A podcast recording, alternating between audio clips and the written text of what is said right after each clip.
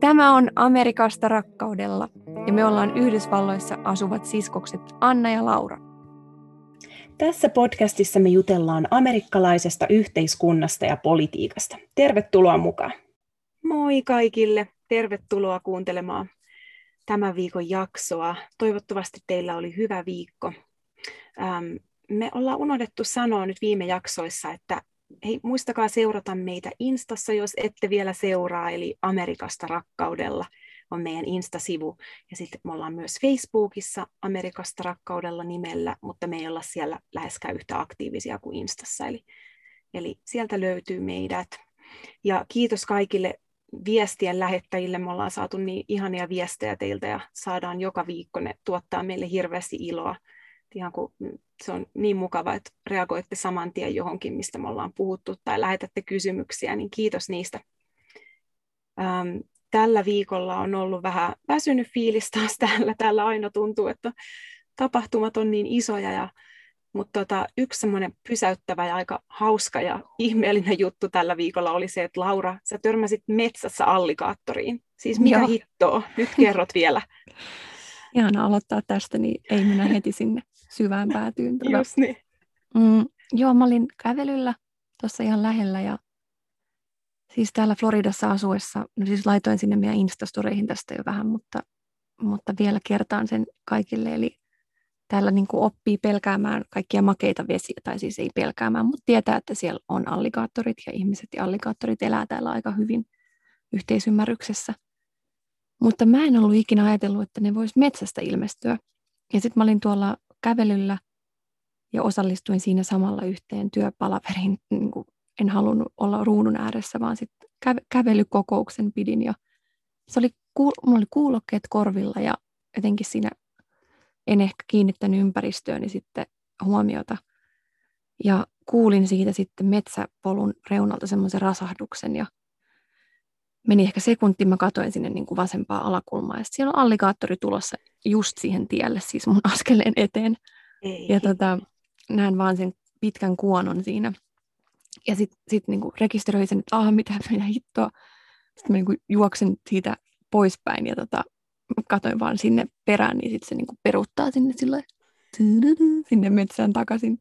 Mutta tosiaan on ihmeellistä, kun tämä paikka, kohta mistä mä kävelin ja kävelen melkein joka päivä, niin siinä ei ole kyllä vettä missään niin kuin satojen, se ehkä niin kuin 300 metrin päässä on joki. Mutta ei missään ihan lähellä, että minne hittoon se on ollut menossa ja kuinka yleistä tämä on. Niin... Apua. Ei. Siis ei. sillä oli joku päämäärä selvästi. No todella. Sitten mä olin miettimään, että onko niillä nyt se niiden se mating season, jolloin ne on paljon niin. aktiivisempia, mutta mun mielestä se ei ole edes nytten. Hei, mikä toi voi olla? Se, se on, heti se on... googlaa? Mating varmaan... season. Ei kun ootappa. Ah, tässä lukee kuulee, että mating season alkaa huhtikuussa. No niin, se on lähtenyt, se lähti kosiomatkalle. siis tiettyy. Voi vitsi. Sä oot nähnyt nyt allikaattorin kosiomatkalla. Tämä on aika hieno juttu. Se tuli, joo, nyt mä oon niinku floridalaistunut. Tätä mun kollega sitten kertoi, kun mä kerroin niille tästä siinä.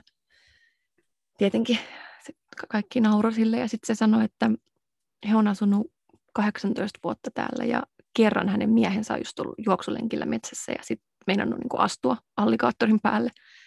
Mutta tota, eihän tästä, niin kuin, että allikaattori pelästy mua yhtä paljon kuin minä sitä, mutta on se, siihen ei oikein totu, että täällä kävelee semmoisia dinosauruksen näköisiä.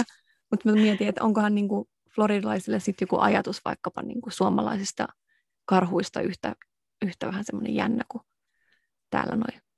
Että et se vaan niin kuin, se on osa luontoa täällä. Ihan varmasti joo. Täällähän on niitä vuorileijonia vai mitä ne on, puumia, onko ne mountain lions, niin, niin tota, mä oon kerran nähnyt Boulderin ihan keskustan lähellä näin kaupungissa siis ei ikinä, ikinä näe näitä. Et se oli siis hyvin harvinainen näky, että yleensä jos ne on sairaita tai niillä on tosi kova ruoanpuute jotain, niin sitten ne saattaa tulla, mutta mä olin matkalla sairaalasta kävelemässä kotiin työvuoron jälkeen ja ja oli pimeätä ja mä luulin, että se oli siis iso koira. Se seisoi semmoisella niin kuin asuinalueella siinä aika lähellä meidän kotia ja silmät kiiluja ja sitten katsoin, että mitä koira. Ja, ja sitten se niin kuin vaan seisoi siinä ja kääntyi ympäri ja sitten mä tajusin, että se oli ää, puuma ja se hitaasti löntysteli pois ja mä kysyin sitten naapurilta ja ne sanoi, että joo, no, ne tulee tänne niin kuin kaupunkeihin tai asuinalueiden lähelle sen takia, että täällä on niin valtavan kokoisia noita, onko ne raccoons, mitä ne on, pesukarhuja. Mm. Kun ne raccoons tulee syömään ihmisten roskia niihin kerrostalojen pihaan, niin niistä tulee valtavan isoja. Että ne on sitten hyvä, hyvä saalis näille. Ihanan semmoisia meheviä niille. niin, se kuvaili sitä sanalla plump. They, they get so plump. Niin sitten tulee noin puumat tänne. Mut joo, se on ehkä... Ei siis aika hyytävää kyllä olisi kohdata pimeällä käytävällä tai tuolla niin jossain joo. kujalla puuma, että Joo. Mä oon siellä Coloradossa muistan, kun ollaan just käyty paljon vaelluksilla ja sit siellä on niitä esitteitä, että, niin kuin, että miten kohdata, miten kulkea luonnossa tietoisesti siitä, että, että olet niin kuin, puuman asuinalueella. Ja Joo. Sitten siinä on kaikkia hyviä vinkkejä ja sitten sellainen se viimeinen kohta, että if nothing else, fight back. Ja sittenhän niistä on niitä tarinoita. Muistaakseni se yksi tyyppi, joka oli just lenkillä. Herra jestas. Se oli, se oli viime niinku, kesänä, eikö niin? Joo. niin, joo. Se oli, oli taistelu. Taistelu vastaan ja onnistunut siinä, mutta tota, ne, on, ne on hienoja eläimiä. Onne, onne. Täällä on ne ja siellä on allikaattorit, mutta ne on siellä huomattavasti vielä enemmän niin kuin yhteisössä ja siellä ihmisten keskellä. On, ja tosi jotenkin oman arvon tuntoisia, että niitä ei paljon kiinnosta kyllä ihmisten kommentit. Just niin. Mites, Mites sun... sun... Mun viikko muuten. Tota, vähän just sama, mitä säkin sanoit, että väsy, väsymystä on, ja musta jotenkin tuntuu, että taas kun on lähipiirin kanssa jutellut ja kollegoiden, että ehkä nyt on taas semmoinen niin pandemian vaihe, että on, on jotenkin super väsy, väsynyttä meininkiä ilmassa, että menee tosi aaltoittain se jaksaminen ja aloittain. Mutta asia, joka on tuottanut tällä viikolla iloa on, tota, mulla on nyt se VPN tosiaan, että mä voin katsella Su- yes. Suomen Yle Areenaa ja sitten mun äiti ja veljen tyttö, siis veljen tytär, 17-vuotias ja sitten äiti on molemmat nyt suosittanut mulle tosi pitkään sitä Scam-telkkarisarjaa, joka on norjalainen ja ilmestyi tuossa joskus neljä vuotta sitten ja mä en silloin sitä nähnyt, mutta se on, mä oon bingeannut tällä viikolla sen ekan kauden ja se on niinku ehkä paras, Oi. mitä mä oon nähnyt. Se on niin ihana. Ihan totta, voi että. Sun on nähtävä se. Se on, se on niinku, vitsi miten hyvin tehty ja jotenkin tulee ikävästä semmoista tiettyä niinku pohjoismaalaista maisemaa siitä ja ihan sitä olemista ja, ja miten hyvin ne on kaikilla pienillä yksityiskohdilla saanut jotenkin tiivistettyä niin olennaisia juttuja siitä, mitä on olla niin kuin 15-18 V ja miten tärkeät vuodet ne on ja miten pitkään ne niin kuin elämässä vaikuttaa ne vuodet. Ja se on niin ihana. Voi että ihana vinkki. Mä otankin ton nyt. Mullakin taitaa olla se VPN, niin mä otan sen katseluun. No ota ihmeessä, ne on vielä semmoisia lyhyitä jaksoja, että ne on niin kuin parikymmentä minsaa per jakso, että se on todella yes. semmoinen, niin kuin, siinä, on, siinä on niin paljon semmoisia pikkukohtia, millä sä tulet nauramaan, mä tiedän. Ihana, okei, okay, hyvä, hyvä. Ja sitten sen lisäksi mä oon vielä lukenut tota, uh, Mariah Careyn elämän kertaa, joka on ollut tosi viihdyttävä ja sitten kiva lukea, kun en mä niin hänen musiikkia ole hirveästi kuunnellut, mutta kuitenkin muistan silloin, kun sinä ja minäkin oltiin pieniä, ja sitten me tuijotettiin niitä sen äh, esiintymistä silleen niin kuin, Joo. vitsi, se oli meidän mielestä hieno. Ja, niin oli. ja nyt kun lukee sitä kirjaa, niin tajuaa vaan, että miten paljon – hänkin on siellä käynyt läpi juttuja, mitkä varmaan sitten vasta nyt joskus vuosikymmenen jälkeen koki mukavaksi ja, niin ja turvalliseksi kertoa, että se on ollut kiva lukea sitä kirjaa. Voi että, kiva kuulla. Sä Miten? varmaan ehtinyt, ehtinyt lukea vähän enemmän nyt, kun ei ole ollut väikkärin kirjoitus enää, niin viemässä kaikkea energiaa. No joo, kyllä. Mutta mm. ainakin just silleen tuntuu, että ehkä tuollaista vähän jotenkin höm, höm, hömpempää joo pitää yrittää nyt, ettei aina, aina vaan akateemista. Niinpä. Niinpä. Kerro vähän sun viikosta vielä. No mitäs mun viikko? Musta tuntuu, että viikon kohokohta on niille, jotka on katsonut Officea, niin te ymmärrätte, että miksi tämä Wiener Mobile, joka oli meidän työpaikan edessä, niin että miksi se on niin iso juttu, kun siinä Officessahan oli se, muistatko Laura, se pretzel day kerran vuodessa. se oli niin iso juttu, kun kaikki sai sieltä työpaikan alakerrasta pretzelin hakemassa. hakemassa. Ja, on niin ja Wiener, ämpäri. Joo, just niin, just vähän semmoinen. Ja, ja Wiener Mobile oli parkkeerannut siihen meidän toimiston lähelle ja ja sitten siellä meidän toimistossa puhutaan siitä, kun mä istun aina siinä hiljaa omissa oloissani, mutta mä kuuntelen kaikkea, mitä ympärillä tapahtuu, niin se on hirveä kuhina siitä, että oh, the Wiener Mobile, joo, sieltä mä hain lunchin tänään, ja se oli niin, kuin niin iso juttu. Ja, ja, ja sitten tota, ja sitten toinen juttu Officelta, mikä mä niin kun yhdistin sen tähän TV-sarjaan niin kyvällä, oli se, että siellä, muistatko siinä Officessa on se Party Planning Committee, jossa aina suunnitellaan näitä Officen juhlia, ja ne on tosi iso diili siellä. Ja, ja, ja tuolla sama juttu, niin tuo oli ison draama alkoi maanantaina siitä, että oli että piti järjestää jollekin niin kuin, äh, viimeisen päivän kunniaksi juhlat ja oli taistelua siitä, että mikä väriteema siellä on, niin mä oon kuunnellut sitä draamaa nyt, niin kuin, nyt niin kuin tänne asti, että tähän perjantaihin asti, että, että mitä ne päättää. Ja sitten siellä kuiskutellaan, että, aa, että se olisi halunnut sen värin, mutta siis eihän sillä ole mitään tekemistä public healthin kanssa. Ja sitten mietin, että aa, mutta mikä on niin kuin public health väri? Ja sitten mä oon jäänyt kuuntelemaan niitä, mutta ne on ollut niin kuin mun officen isoja keskusteluaiheita. Ja mutta mä, joo, mutta mä henkilökohtaisesti olen niin kun, on ollut vittuuntunut, anteeksi, tällä viikolla tähän työkulttuuriin täällä vähän ja siihen, että kun mä nyt kun mulla on vielä koulu kesken, niin mä oon lupautunut tekemään osa-aikaisena hommia ja alkuperäinen sopimus oli se 16-20 tuntia viikossa, mutta se on, tuntuu, että täällä on koko ajan semmoinen niin oletus, että jos tekee vain osa-aikaisena hommia, niin pitäisi olla semmoinen niin kuin kunnianhimo tehdä lisää ja olla parempia, olla niin kuin exceed oneself ja niin kuin, mitä täällä käytetään sanoja, niin go above and beyond ja ja niin kuin, että koko ajan pitäisi olla semmoinen hirveä meininki niin kuin niin. itsensä kehittämisen kanssa. Ja vähän tässä Lauran kanssa juteltiin ennen kuin äänitettiin, että, että, mitä, niin kuin, että miksi helvetti ei ole niin kuin ok olla ihan vaan niin kuin keskivertainen, keskivertainen osa-aikainen työntekijä. Siis, yep. niin kuin, että mediocre part-time worker, se on mulle ihan niin kuin yes go tässä vaiheessa elämää, mutta sille ei anneta niin kuin tilaa. Ähm, niin onko se niin kuin amerikkalainen juttu? Se on vaan niin ahdistanut mua jotenkin.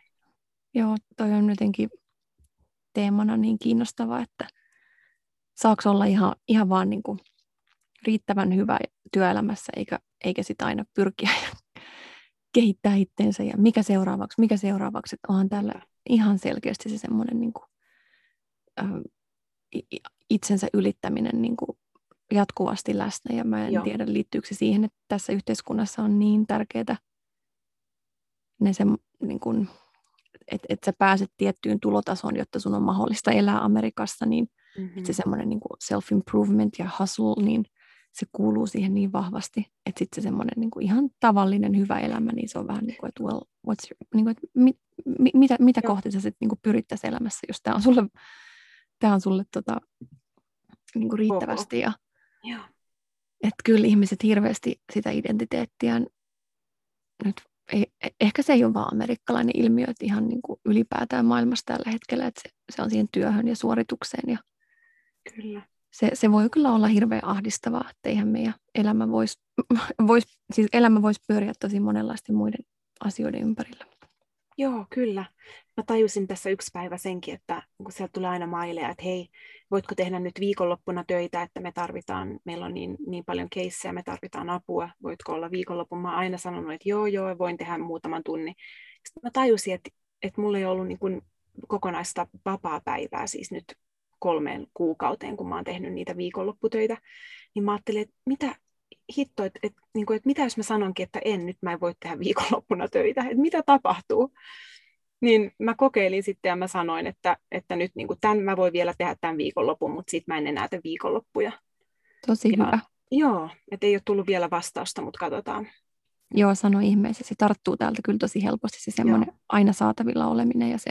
Kyllä. Tota, kyllä, ihan ehdottomasti. Kyllä mäkin huomaan, että en mä tiedä niin kuin milloin mä oon viimeksi pitänyt semmoisen kunnon loman, mikä joo. on ihmiselle tosi tärkeää kuitenkin palautumiseen ja tavallaan aina sitten että et jotkut pienet mailienkin tsekkailut, tiedätkö, lauantaina, niin niistäkin aina jää semmoinen niin kuin jälki tonne aivoihin, että ei se ole ikinä vaan se mailien tsekkaus, vaan sitten sä jäät niinku prosessoimaan sitä, että se, tämä on kuule aikamme vitsaus. On, on. Se on totta. Kyllä. Mutta sitten vielä tällä viikolla, mitä tapahtui, niin me saatiin täällä Floridassa ensimmäiset koronarokotteet ja tota, täällä 5.4. aukeni nyt kaikille sa- saatavuus ja, ja tota, se oli helppo prosessi. Mä uskon, että siihen kokonaan, siihen, siinä piti jonottaa hetki siellä tämmöisen klinikan ulkopuolella ja koko, koko prosessiin taisi mennä tunti 15 minuuttia. Ja siinä jotenkin tuli liikuttava olo, ei pelkästään siitä, että okei, okay, hei, sai tämän ensimmäisen mahdollisesti pandemiaa pois vievän rokotteen, mutta tota, se vaan miten jotenkin mahdollista tässäkin maassa olisi järjestää terveydenhuolto niin, että sinne voisi kävellä ja sulta kysyttäisiin tietyt asiat siellä terveyskeskuksessa, mutta että sä voisit käydä siellä ilman, että pelkäät, että perästä tulee jotain tuhansia laskuja. Niin se oli niin hyvin järjestetty siis logistisesti ja okei, okay, ihmiset joutuivat vähän aikaa jonottaa, mutta siinä jonossa oli tosi hyvä tunnelma. Ja, Mahtavaa. Et, et, tämmöinen olisi mahdollista täälläkin. Muutakin kuin vaan kriisin aikana. Kyllä. Hei, miten pitkään sä joudut jonottaa siellä muuten? Olisiko se jono kestänyt joku 40 minuuttia? Okei. Okay. Että me mentiin siihen he, niin kuin, puoli tuntia ennen kuin se aukesi aamulla jo. Joo. Voi vitsi. Tosi, tosi ihanaa, että saitte sen. Ja, ja mä, mä luin just, että siis täällä Yhdysvalloissa 20 prosenttia on jo saanut molemmat rokotteet. On ihan, ihan niin kuin alkaa näyttää ihan hyvältä luvulta.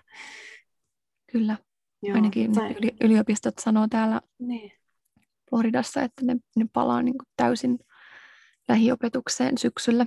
Just. Joo. Mä sain myös toisen rokotteen ja siitä tuli vähän isommat oireet kuin ekasta mulle, että oli niin kuin lihassärkyjä ja kuumetta ja ää, niin kuin ihan semmoinen olo, että oli niin kuin kunnolla kipeä semmoisen 24 tuntia, mutta sitten se meni ohi ja muistuttelin itselle vaan sen ajan, että tämä on, on just niin kuin, että kaikille ei tietenkään tule oireita, mutta että niille, joille tulee, niin muistutuksena, että se on ihan normaalia ja se tarkoittaa, että, että keho työstää sitä rokotetta ja siitä se immuniteetti sitten syntyy. Kyllä. Jes, mutta hei, tällä viikolla meillä on tullut toiveita muutam, muutamiltakin ihmisiltä, että me puhuttaisiin vähän tästä opioidikriisistä täällä, niin se, sitä käsitellään tässä nyt. Ja, ja ähm, niin kuin aina, niin me tutkitaan taustoja, että mistä tämä johtuu, ei niin, että syytellään yksittäistä ihmistä. Yes. Ja, eli ihan aluksi, niin että, että jos mietitte, varmaan aika moni tietääkin vähän, että mitä opioidit on, mutta ne on siis tosiaan ne on voimakkaita kipua poistavia lääkkeitä, aineita, ja osa näistä opioidivalmisteista on niin kuin luontaisia, ne on tämän opium unikon johdannaisia, ja sitten taas on osa niin kuin ihan täysin synteettisiä. Täällä Amerikassa näitä tunnettuja opioidinimiä on muun muassa Oxycontin, täällä on Percocet, Dilaudid, Fentanyl. Ne on niin yleisiä, jos luette vaikka täällä ihmisiä kuolee niin paljon näihin, näihin yliannostuksiin. Jos kuulette, että oli tämän tyyppisiä lääkkeitä, niin tiedätte, että ne on niitä opioideja. Tiedätkö Hanna, onko, se, onko noista perkkoset, niin onko sitä Suomessa? Siis perkkoset, mä en tiedä onko se sillä nimellä, mutta perkkosetissa on siis, siinä on Ähm, eli se on, milläköhän nimellä se on, onko se Lortab on myös täällä. Hitsi, mä en nyt enää muista Joo. näitä suomalaisia Joo. nimiä valitettavasti, mutta tiedän, että siellä kuuntelevat hoitajat sun muut varmaan heti osaisi sanoa.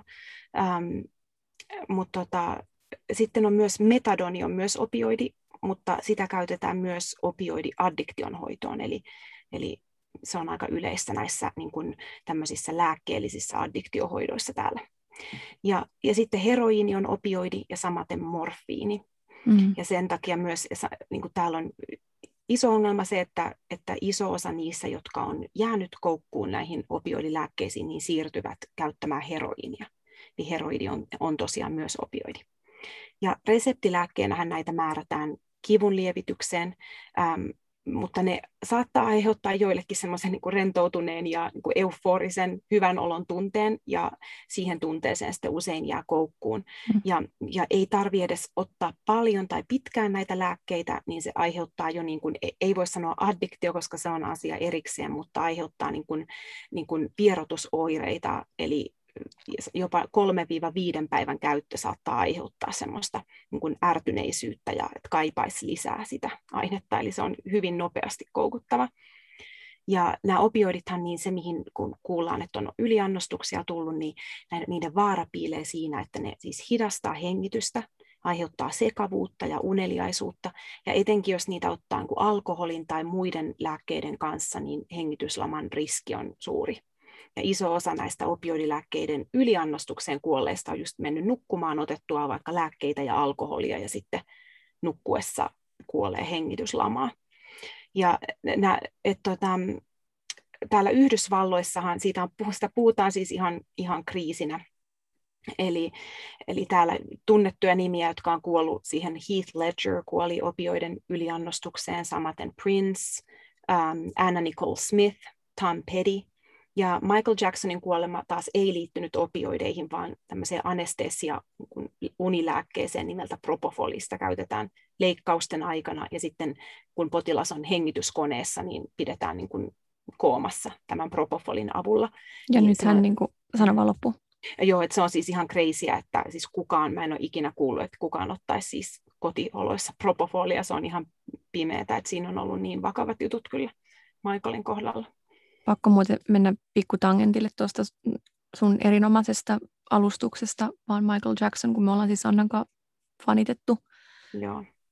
todella niin kuin, intensiivisesti Michael Jacksonia koko lapsuutemme, ja sitten me oltiin sattumoisin 2009 hänen kuolinvuonnaan niin roadtripillä Yhdysvalloissa isolla porukalla, ja me oltiin si- silloin just käymässä New Yorkissa, istuttiin jossain ravintolassa siellä, olisiko se ollut Sohossa. Joo. Ja tota, me istutaan siinä ravintolan pöydässä ja sitten meidän, yksi meidän veljistä lähettää tekstarin mulle, että Michael Jackson on kuollut. Joo. Sitten mä niin katsoin sitä, näytän sen Annalle ja sitten mä sanoin, että mitä.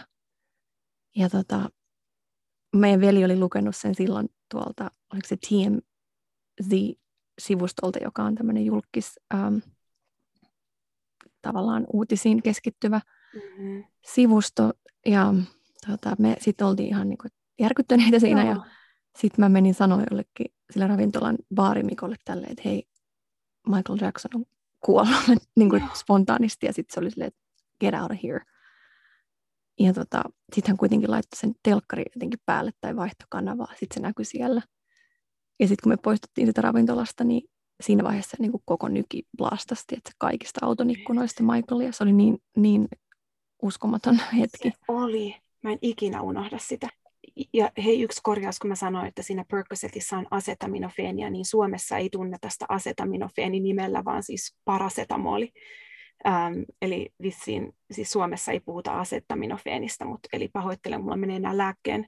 Eli täällä siis se peruslääke Tylenol, joka on verrattavissa Suomen Panadoliin, niin siinä on äh, Tylenolissa sitä asetaminofeenia. Eli sekin on jo monille, niin kun, sekin voi olla jo uhka, että monille nämä nimet, kun siinä saattaa sanota, että no tässä on Tylenolia ja sitten tämmöistä lääkettä, niin sitä ei pidä niin kuin vakavana isona niin juttuna ollenkaan, että sekin voi olla niin kuin vaarana siinä.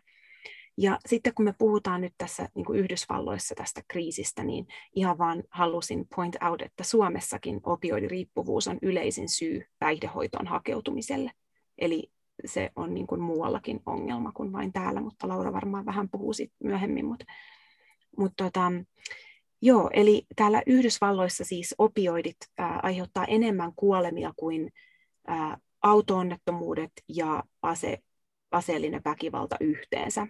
Ja täällä on siis amerikkalaiselle todennäköisempää kuolla opioidi yliannostukseen kuin kuolla liikenneonnettomuudesta. Onnettomuudessa. Ähm, ja sitten ihan vaan, niin kuin, että jotta nämä on numeroita, mutta jotta niin kuin tajutaan, että miten iso juttu tämä on, niin Amerikassa siis lääkärit määräävät joka vuosi noin 200 miljoonaa opioidireseptiä. Eli se on siis noin 60 reseptiä 100 ihmistä kohti. Tämä on ihan mieletön määrä. Ähm, Joo, ja suurimman osan näistä resepteistä täällä Amerikassa määrää ihan tavalliset perhelääkärit, tämmöiset primary care doctors, eli se ei todellakaan tapahdu ensiavussa tai niin kuin urgent care missään tämmöisissä, niin kuin, että, että se on eniten just näitä primary care. Ähm, ja näistä, ja noin kolmasosa niistä, jotka saa näitä opioidireseptilääkkeitä, niin alkaa väärinkäyttää niitä. Eli se johtaa nopeasti väärinkäyttöön. Ei voida sanoa, että johtaa kaikilla ja heti addiktioon, mutta väärinkäyttöön useammin. Se on jännä, kun tota, tuntuu, että hirveän monella ja itseni lasken siihen mukaan, niin ennen kuin aiheeseen on ruvennut ehkä vähän enemmän perehtymään, niin se mielikuva semmoisesta niin opioid addiktista on aika vahvasti ollut joku tämmöinen niin kuin, ö, maaseutu, Joo. Ö, amerikkalaisen maaseudun niin kuin pienen kaupungin tai kylän tämmöinen niin kuin syrjäytynyt ihminen ja ehkä tähän on vaikuttanut myös se, millaisia kuvia täällä näytetään siis mediassa mm-hmm. ja miten se todella toi, mitä säkin sanoit siitä, että on niin kuin primary care ja näin niin, että se ei todellakaan ole vaan sen ongelman, ongelman tota, ydin se, mitä meille usein sit noista kuvista jää mieleen. Mutta se on tosiaan noin luvut on valtavia, että miten monta kuolemaa ne on aiheuttanut ja se on vaikuttanut niin paljon jo ihan populaatiotasolla terveyteen, että se on näkynyt tuolla elinajan ennusteessa semmoisena pienenä Just. Niin kuin dippinä. Ja elin, elinajan ennuste life expectancy on kuitenkin aika tämmöinen um, robust uh, measure niin kuin, uh, kansakunnan populaatioiden terveydelle, että siellä ei hirveän niin kuin, pienestä näy mitään nytkähdyksiä, mutta että näistä nämä, nämä on niin kuin, aiheuttanut jo sinne osittain niin kuin senkin indikaattorin osalla. Ja tosiaan niin tämä Anna sanoi, että Yhdysvalloissa on kriisi näiden opioidi-yliannostuksien ja väärinkäytön kanssa, mutta ei tämä niin kuin ole uniikki ongelma pelkästään tälle maalle, että myös muissa maissa tapahtuu näitä yliannostuksia, niihin jäädään koukkuun. Ja esimerkiksi Iso-Britanniassa, Kanadassa, Australiassa on nyt tosi huolestuttavia trendejä mm. tältä, tä, niin tässä samassa teemassa, mutta se on Joo. toki se mittakaava täällä todella erilainen.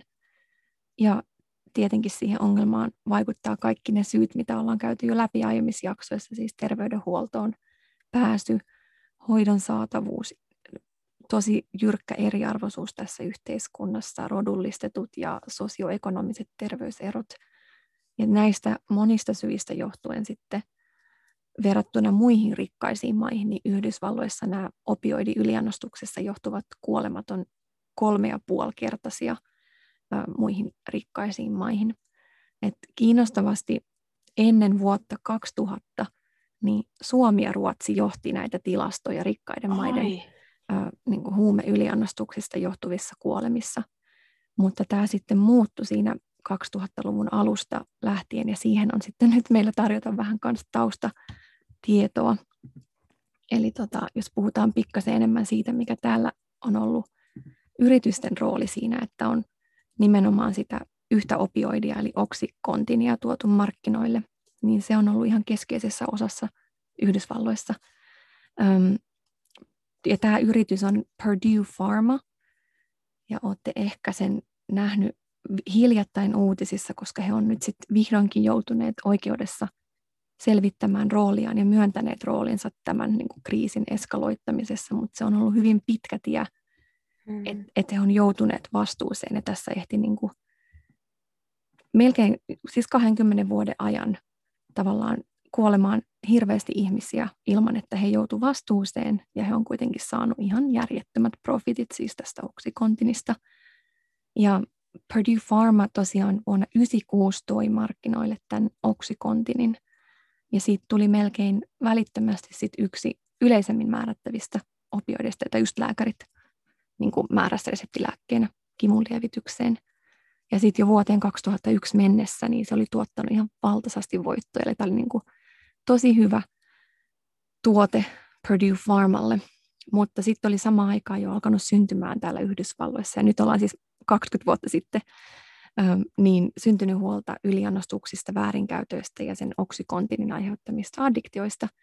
Mutta sitten tota, Purdue onnistui tavallaan kääntämään sen keskustelun tosi taitavasti niin, että se huomio heidän roolistaan, vähen, se, se huomion määrä väheni. Ja tähän oli ihan keskeisessä osassa sitten tämmöiset um, Washington DCin think tankit, ajatuspajat ja sitten myös miten mediassa on siitä kirjoiteltu. Eli mä annan ihan esimerkin täältä, niin 2001 elokuussa, eli tämä on just se vuosi, kun ollaan alettu täällä niin kuin miettimään, että hei, tässä on nyt jotain huonoa meneillään tässä oksikontinissa.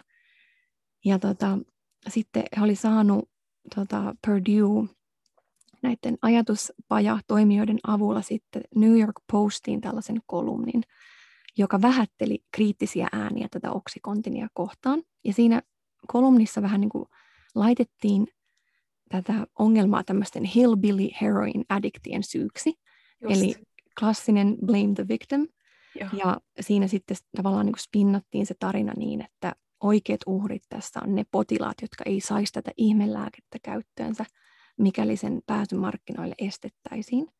Ja kun tämä kolumni oli tota ilmestynyt New York Postissa 2001, niin Purdue'n silloinen presidentti Richard Sackler oli kirjoittanut tota, just, että keskitytään näihin niin kuin ongelma-addikteihin, että ne on ne niin kuin rikolliset tässä tarinassa. Ja tässä tarinan spinnaamisessa on sitten tullut mukaan tosi vahvassa osassa tämmöinen jamppa, Eric Desenhall, jota on kutsuttu muun muassa Business Weekissä tämmöiseksi Pitbull of Public Relations. Ja hän on perustanut Washington DC:hin tämmöisen kriisiviestintään erikoistuneen Desenhall tai Desenhall, jompikumpi Resources-firman. Ja Purdue oli sitten tilannut häneltä palveluita. Ja kun tämä kolumni oli ilmestynyt Oxycontinista, niin tämä Pitbull oli sitten lähettänyt viestin tuonne Purdue Pharman ylimpään johtoon, että the anti-story begins. Eli olemme Annan kanssa puhuneet tosi monessa jaksossa kielen merkityksestä ja sanojen merkityksestä siinä, miten näitä asioita tota, joko lievitetään tai miten ongelmia ratkaistaan amerikkalaisessa yhteiskunnassa. Ja jälleen kerran tästä on esimerkki siitä. Sanoilla ja tarinoilla on ihan hirveä vaikutus.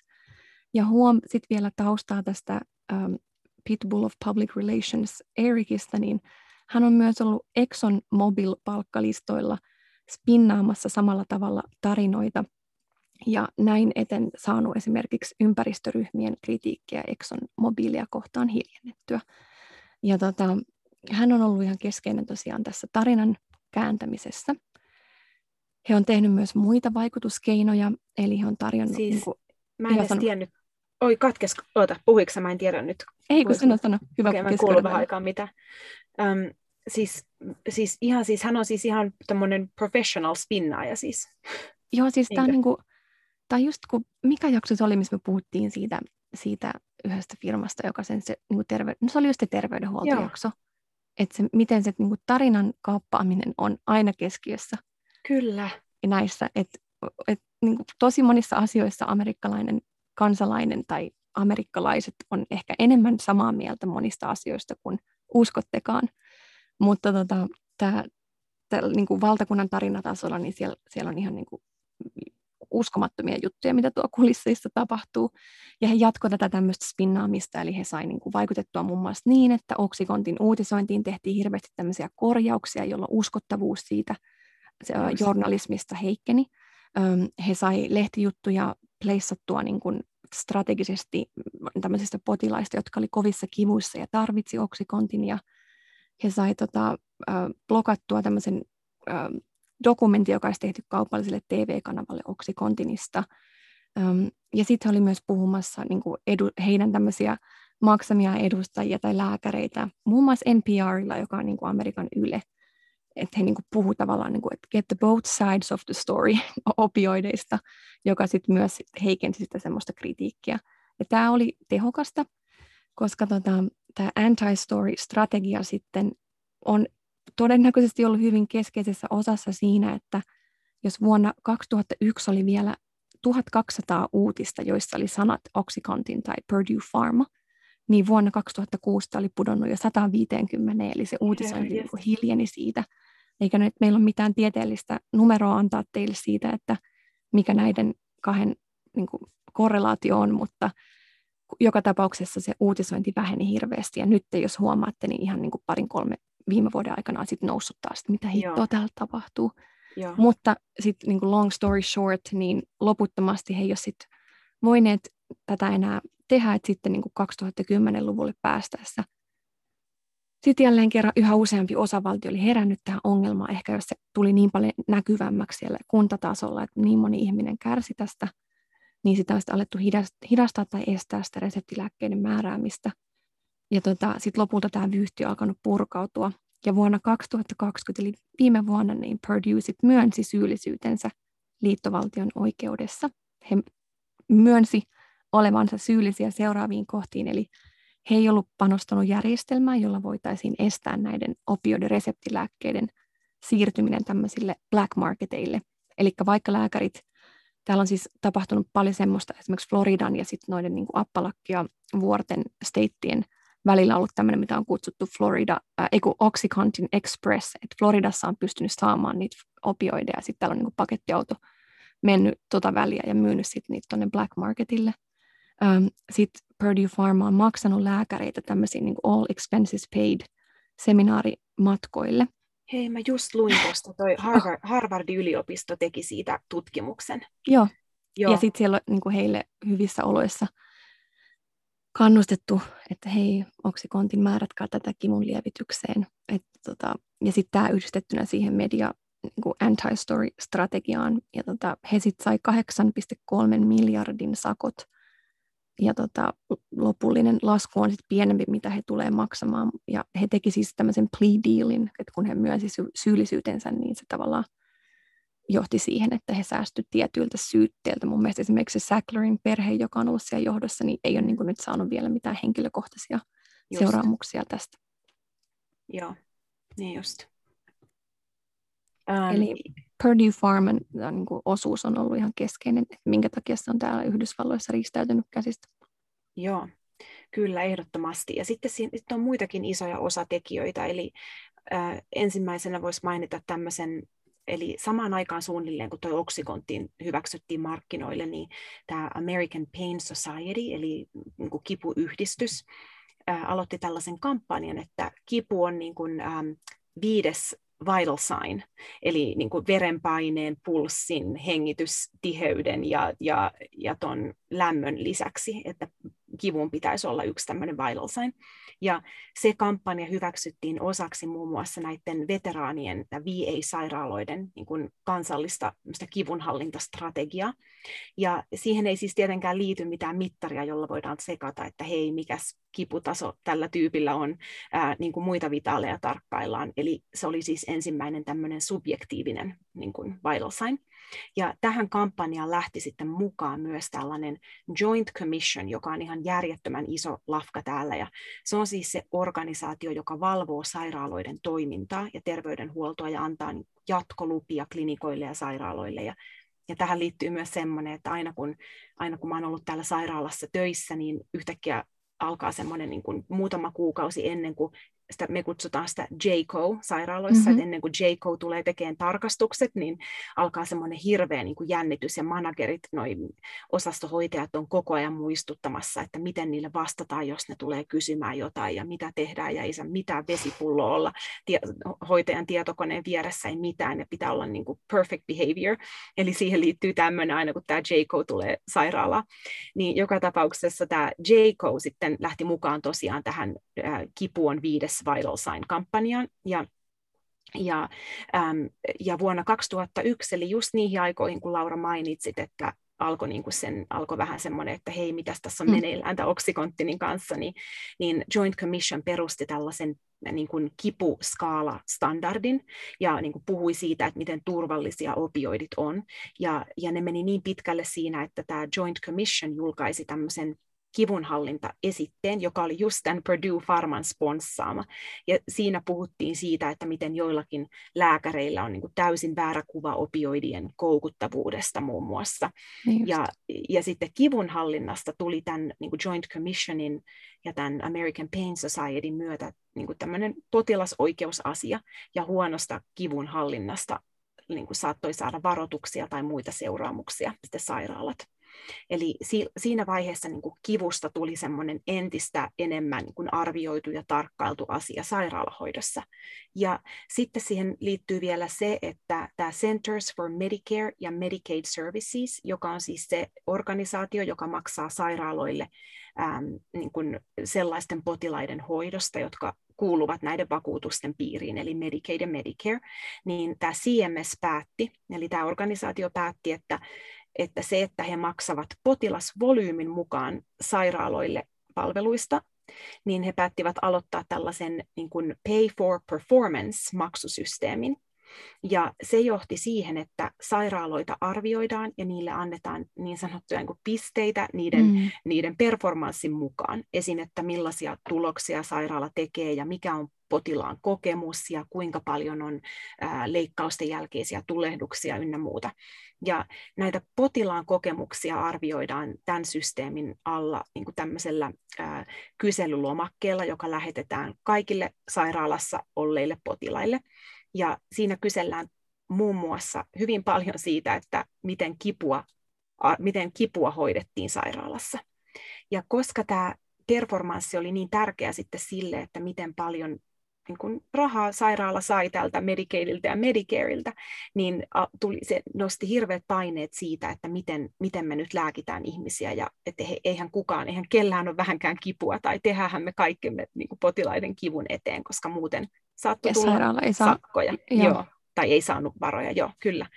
Ja, eli mä itse sairaanhoitajana, tämä oli mulle iso juttu, tämä näkyy siellä hyvin paljon, koska osastosta riippuen esimerkiksi kirurgisella osastolla kahden tunnin välein pitää kierrellä jokaisen potilaan luona ja kysyä heidän kivustaan. Teholla se on, jos on potilas ähm, äh, jos potilas ei ole ventilaattorihoidossa, niin joka tunti kysellään. Ja jos on ventilaattorissa, niin meidän pitää joka tunti arvioida heidän niin kuin, ilmeiden ja hengitys, ähm, hengitystiheyden, tai niin kuin, että, miten, että miten hyvin he, niin kuin, miten rauhalliselta he näyttävät siinä ventilaattorihoidossa, niin sen mukaan arvioidaan kipua. Eli se on jatkuvasti läsnä sairaanhoitajien työssä se kivun arvioiminen. Ja se toi valtavan määrän kirjaamista sairaanhoitajille, koska pitää kaikki kirjata, että kävin kysymässä kivusta, potilaan kipu on viisi skaalalla 0-10, kysyin mitä hän haluaa tehdä, haluaako lääkkeen vai jääpussin vai haluaako kävellä tai kääntyä sängyssä. Eli meidän pitää dokumentoida kaikki, mitä me tehtiin kivun eteen tai kivun ehkäisemiseksi tai parantamiseksi. Eli tämä paine on lisännyt sitä, että sitten lääkkeitä jokaisella niin kuin potilaalla, jolla arvioidaan olevan kipuja, niin siellä on niin kuin hoitajilla valmius antaa ää, joka neljäs tunti tai joka kuudes tunti joku lääke. Siis toi on niin, siis oh, mulle tulee tuosta niin kuin, että käytännössä siis toi aiheutti valtavan määrän lisätyötä hoitajille mm. ja siis sairaalassa. Ja sitten toisaalta niin kuin se kipu on on se ihmisellä sit niinku leikkauksien jälkeen tai ihan niinku huono olo ylipäätään ja mm-hmm. ahdistus, niin sit se on niinku semmoinen niinku commodity, Joo. jota voidaan niinku sitten hyödyntää voittojen tavoittelussa tässä yhteiskunnassa, että se Juuri ihmisten näin. huono olo onkin sitten tosi profitable näille Joo. muutamille. Ja mulle tuli mieleen tuosta, kun sä sanoit tuon kipuskaalan, että Joo. se tuli niin kuin se aloitettiin, niin onko toi, että on, kuinka uusi juttu se on, kun jossain vaiheessa ne alkoi Suomessakin kyselee, että hei, kun kävi jossain, jos, että, että miten sä arvioisit yhdestä kymppiä, että mikä sun kipu on. Tai tiedätkö, kun oli synnytyksen jälkeen, että mikä sun synnytyskokemus oli yhdestä kymppiin. Joo. Niin onkohan ne alkanut samaan aikaan, kun ne alkoi niin kuin tuolla, kun sä selität? Hyvä kysymys. Se alkoi täällä just siihen aikaan, kun se Joint Commission päätti, että nyt niin kuin, joo, eli se liittyi siihen Amerikan kipu yhdistyksen ja sitten tähän Joint Commissionin päätökseen, että kipua pitää tarkkailla enemmän ja pitää muodostaa tämä skaala. Ja, ja joo, eli se oli siinä 2000-luvun alussa ja sitten lapsilta kysellään niillä kasvoilla, että onko hymykasvo vai surullinen kasvo. Ja, siis meidän enemmän. pitäisi tutustua tuohon American Pain Societyn niin kuin vähän enemmän, joo, että ketä siellä on niin taustalla. Pitäisi. Hyvä, tosi hyvä idea. Um, ja sitten ihan vain voi kuvitella myös sen, että kun hoitajat on niin älyttömän kiireisiä. Täällä on siis kirjaamisen määrä ihan valtava hoitajilla. Et jos mä menen kysymään potilaalta, että hei, mikä sun kipu on, ja joka tunti, ja potilas sanoo vaikka, että no nyt se on viisi, ähm, niin sitten mikä on niin kuin hoitajan mahdollisuus esimerkiksi, jos potilas sanoo, että hei mä haluaisin lähteä käveleen ympäri sairaalaa, voitko lähteä mun mukaan? Mm. Ei hoitajilla ole aikaa sellaiseen eikä kenelläkään ole niin kuin jossain teho-osastosarjassa saattaa välillä nähdä, että joku lääkäri niin kuin auttaa kääntämään potilasta sängyssä. It never fucking happens. Eli ei, me hoitajat tehdään se kaikki ja sitten et ei meillä ole aikaa siihen niin kuin lähteä kävelyttämään potilasta kipua lievittämään valitettavasti, ja se on surullista. Se on, Eli sitten, kaikki kuitenkin niin. hyötyy niistä pienistäkin hetkistä, missä on sitä kohtaamista. Just niin, eli hoitajatkin sais vähemmän burnoutteja, jos meillä olisi mm-hmm. aikaa tehdä sellaista työtä. Mutta sit niin kun, eli, eli sitten se niin kuin ensimmäinen vaihtoehto, melkein se ainut vaihtoehto melkein, on se lääke, koska sillä saa nopeasti annettua potilaalle jonkun niin kuin mm. helpotuksen. Ja sitten tähän niin kuin työmäärään lisää niin kuin liittyy vielä se, että sitten kun sen lääkkeen on antanut, niin tämän j vaatimus on se, että siitä puolen tunnin päästä käydään uudelleen arvioimassa kiputaso. Ja sitten jos sitten potilas taas antaa sen numeron ja sitten mietitään, että aa, ehkä potilas ei ole saanut tarpeeksi lääkkeitä tai meillä ei ole tarpeeksi usein mahdollisuutta antaa lääkettä, niin sitten pitää soittaa lääkärille, pyytää lisää lääkkeitä. Eli tämä on ihan mieletön juttu tämä kipu sairaaloissa. Jokainen hoitaja, joka Amerikassa on töissä ja kuuntelee tätä, niin varmaan nyökkäilee nyt, koska tämä on niin kuin, uskon, että kaikissa sairaaloissa sama. Ähm, joo.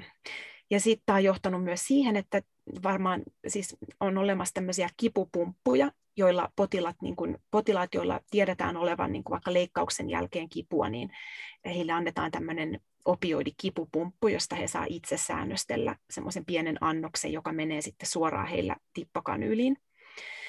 Ja ne on taas johtanut sitten paljon väärinkäytöksiin sairaaloissa. Mulla oli kerran tämmöinen nuori potilas, niin kuin Laura sanoit, että on usein se mielikuva on se joku maalaistyyppi, joku mm. nisti, niin ei, tämä oli nuori, hyvän näköinen, siisti lakimies, valkoinen mies, ähm, oli mun potilaana ja tota, tuli niin kuin vatsaoireiden takia ja mietittiin, että tar- tarviiko mennä leikkaukseen. No leikkausta ei sitten tehty, mutta hän sai tämän kipupumpun pariksi päiväksi siihen käyttöönsä, siihen mahakipuun. Ja, ja sitten näistä kipupumpuista meidän piti aina vuoron jälkeen käydä tsekkaamassa, että kuinka monta kertaa potilas on painanut sitä, kuinka monta kertaa se on saanut annoksen. Ja sitten me niinku laskeskellaan, että ollaanko me hyvin managed. Ai siis onko se semmoinen, mikä on niinku siinä sängyn vieressä, että voi niinku Joo. hälyttää? Ei se on semmoinen tippa, semmoinen niin kuin tippa, iso ruisku semmoisessa koneessa, ja aina kun potilas painaa nappia, joka on siinä, siinä äh, kiinni siinä sen niin kuin pumpussa, niin sille automaattisesti annettu, tulee tippakanyylin kautta annos opioidia suoneen. Eli Ui, potilas, kuulostaa aika hurjalta. Se on hurjaa. Ja, ja, ja sitten tosiaan mä menin katsoa vuoron jälkeen, että no kuinka paljon tämä tyyppi on ottanut lääkettä, ja se oli siis yrittänyt painaa sata kertaa sitä nappia, ja se oli saanut 16 annosta päivän aikana. Eli siihen aina asetetaan raja, että kuinka monta annosta saa. Mutta tämä potilas ei tiennyt, että mä pystyn katsomaan, kuinka paljon hän on saanut. Ja kun mä sanoin, että hei, mä tulin vaan tsekkaa, että miten sun kipu on hoidettu tänään, ja aloin painelee niitä nappeja siinä tippa, tai siinä tippa, ää, no siinä Pumpussa. monitorissa, mm. joo. Ja se tajus, että Aa, nyt toi näkee varmaan, että mä oon niin kuin, painanut monta kertaa. Ja se nousi siitä, se oli mua paljon pitempi. Ja se niin kuin, työnsi mut seinää vasten, se minä ja se pumppu. Ja sanoi, että et katso sitä pumppua.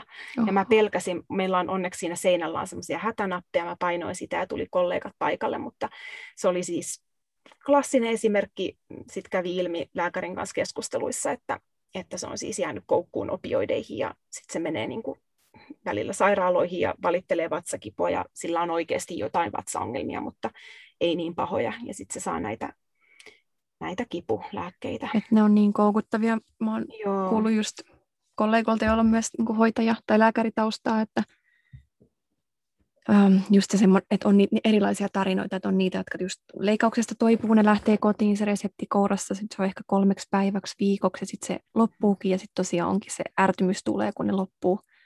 Ja sitten taas ihan niin kuin tulotasosta riippuen se seuraava askel niin voi olla tosi erilainen, ja sitten heikoimmassa asemassa ne, jotka joutuu sitten menee sinne niin kuin pimeille markkinoille ostamaan niitä tota, dealeriltä sitten niitä tuotteita, ja ei sitten välttämättä ole enää niitä samoja, mitä he on käyttänyt, ja niissä voi olla siis valta moni, monikertainen määrä sitä vaikuttavaa ainetta, ja sitten tulee vahingossa tota, yliannostuksia. Ja se, sehän on niin kuin se opioidi yliannostus, niin on, että et, jos se halutaan ö, se ihminen pelastaa, niin tota, siinä pitää olla saman tien, eikö se ole se naloksoni?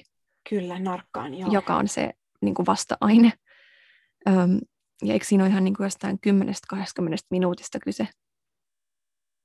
Joo, Tiedät, kyllä voi olla, voi olla, riippuen annoksesta, kuinka paljon on ottanut. Joo.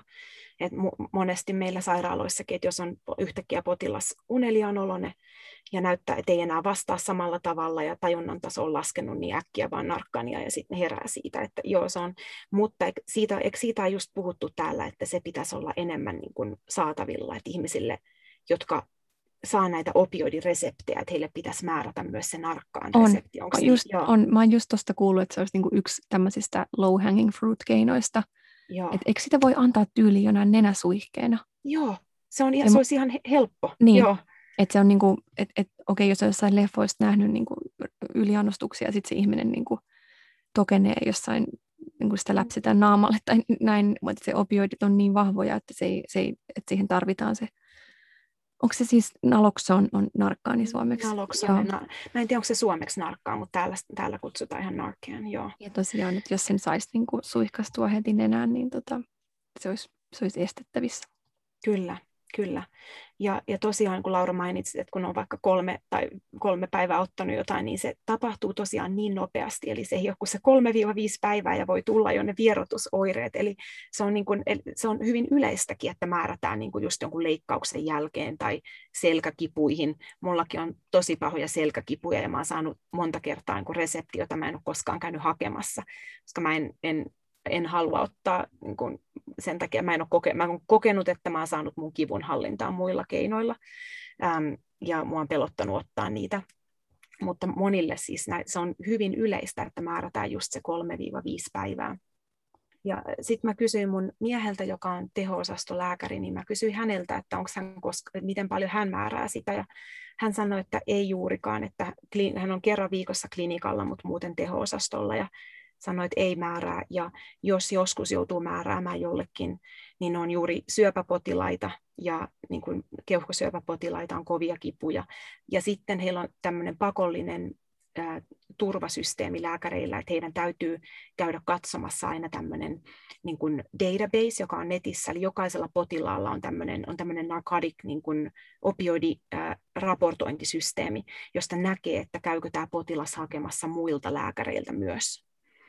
Eli, eli hän niin kuin loggaa sisään sinne, sinne databaseen ja katsoo, että hei, onko potilas käynyt hakemassa reseptilääkkeen just viime viikolla jostain muualta, koska sitten on niin kuin hälytyskellot alkaa soimaan.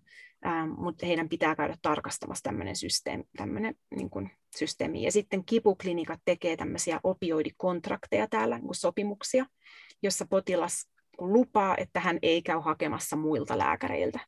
Eli semmoisia täällä tehdään niin kuin potilaille, joilla oikeasti on kipua. Mä oon ymmärtänyt, että nyt on siitä lähtien, kun siihen kriisiin on herätty, ja nythän se on saanut valtavasti huomiota mediassa, ja on nähty kuvia, ja, ja nythän tämä on niin kuin tietoisuudessa, että tässä on käynyt huonosti.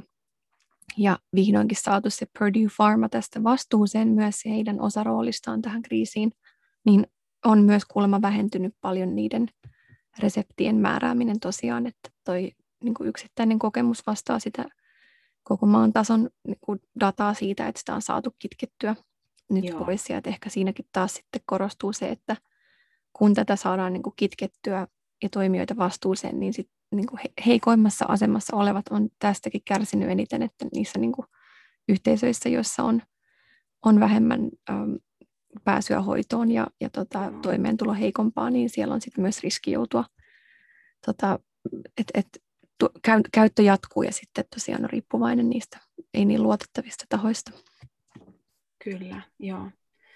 Mutta tässä on sitten just niin kuin puhuit noista niin kuin heikossa asemissa olevista, niin on että just joku lääkäri kirjoitti artikkelin hyvin siitä, että miten tärkeää on just katsoa niitä, niin kun, ja niitä syvempiä syitä siihen, että miksi täällä on niin paljon semmoista niin kun feelings of hopelessness ja, ja, ja mielenterveysongelmia, jotka johtaa sitten useimmin juuri näihin väärinkäyttöihin, että niin kun, minkä takia ihmiset on niin hopeless ja kokee, niin. että niille ei ole mitään muuta niin kun, keinoa saada hyvä olo.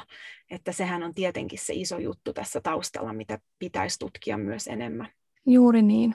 Hyvä, hyvä niin kuin loppukaneetti, että se niin kuin American pain ja mistä se tulee ja miksi se on niin yleistä ja miksi ihmiset tarvii niin kuin noita keinoja, että saa sen niin kuin huonon olon pois ja semmoinen tietty apatia, mikä täällä on kuitenkin nähtävissä ja mä niin kuin ymmärrän nykyään paremmin sitä, vaikkapa, että miksi amerikkalaiset kuluttaa niin, niin kuin maanisesti. Mm. Niin tota, mun mielestä se on semmoista itselääkintää myös tietyllä tapaa siihen, että miten, miten ankara yhteiskunta tämä voi olla monelle. Kyllä, ihan totta. Joo, kyllä. Lopetellaanko tähän sitten? Joo, tämä oli meidän syvä, lyhyt, ähm, syvä luotaus tai katsaus opioidikriisiin ja haluttiin jälleen kerran keskittyä tota, näihin niin kuin, valtaa pitäviin toimijoihin, jotka harvemmin on näissä keskusteluissa sitten tapetilla. Just niin. Ja hei, vi- ensi viikolla me pidetään kevätloma molemmat. Eli ensi viikolla joo, ei äänitetä, pidetään kevät, kevätjuhlat. Laura lähtee vähän reissaan pikkasen Floridan sisällä ja, ja mä keskityn vähän kouluhommiin. Ähm, mutta sitten seuraavalla viikolla on meidän, meidän toi äh, Q&A-jakso. Joo. Mä voin kertoa tiisereitä. Siellä on niin kuin muun muassa alkuperäiskansojen näistä kasinobisneksistä, että mikä juttu tämä on. Ja sitten mm-hmm. on, äh, mikä on amerikkalaisten erikoisia käsityksiä Euroopasta. Sitten on, että kuka siellä kasvattaa tai kerkeää kasvattamaan lapsiaan, kun kaikki on niin kiireistä. Ja sitten on vielä, että oletteko tavannut ketään julkiksia siellä. Ei joo. Mutta laittakaa lisää. Laittakaa lisää, ja jos tästä jaksosta tuli mieleen kanssa, niin kuten aina, niin mielellään vastaillaan. Ja sitten Q&A-jakson jälkeen niin alkaa uusi jaksokokonaisuus, jossa käydään myös, annetaan myös vinkkejä Amerikan roadtripeista. Kyllä. Stay tuned. Mm-hmm. Moikka! Mm-hmm. Moi moi!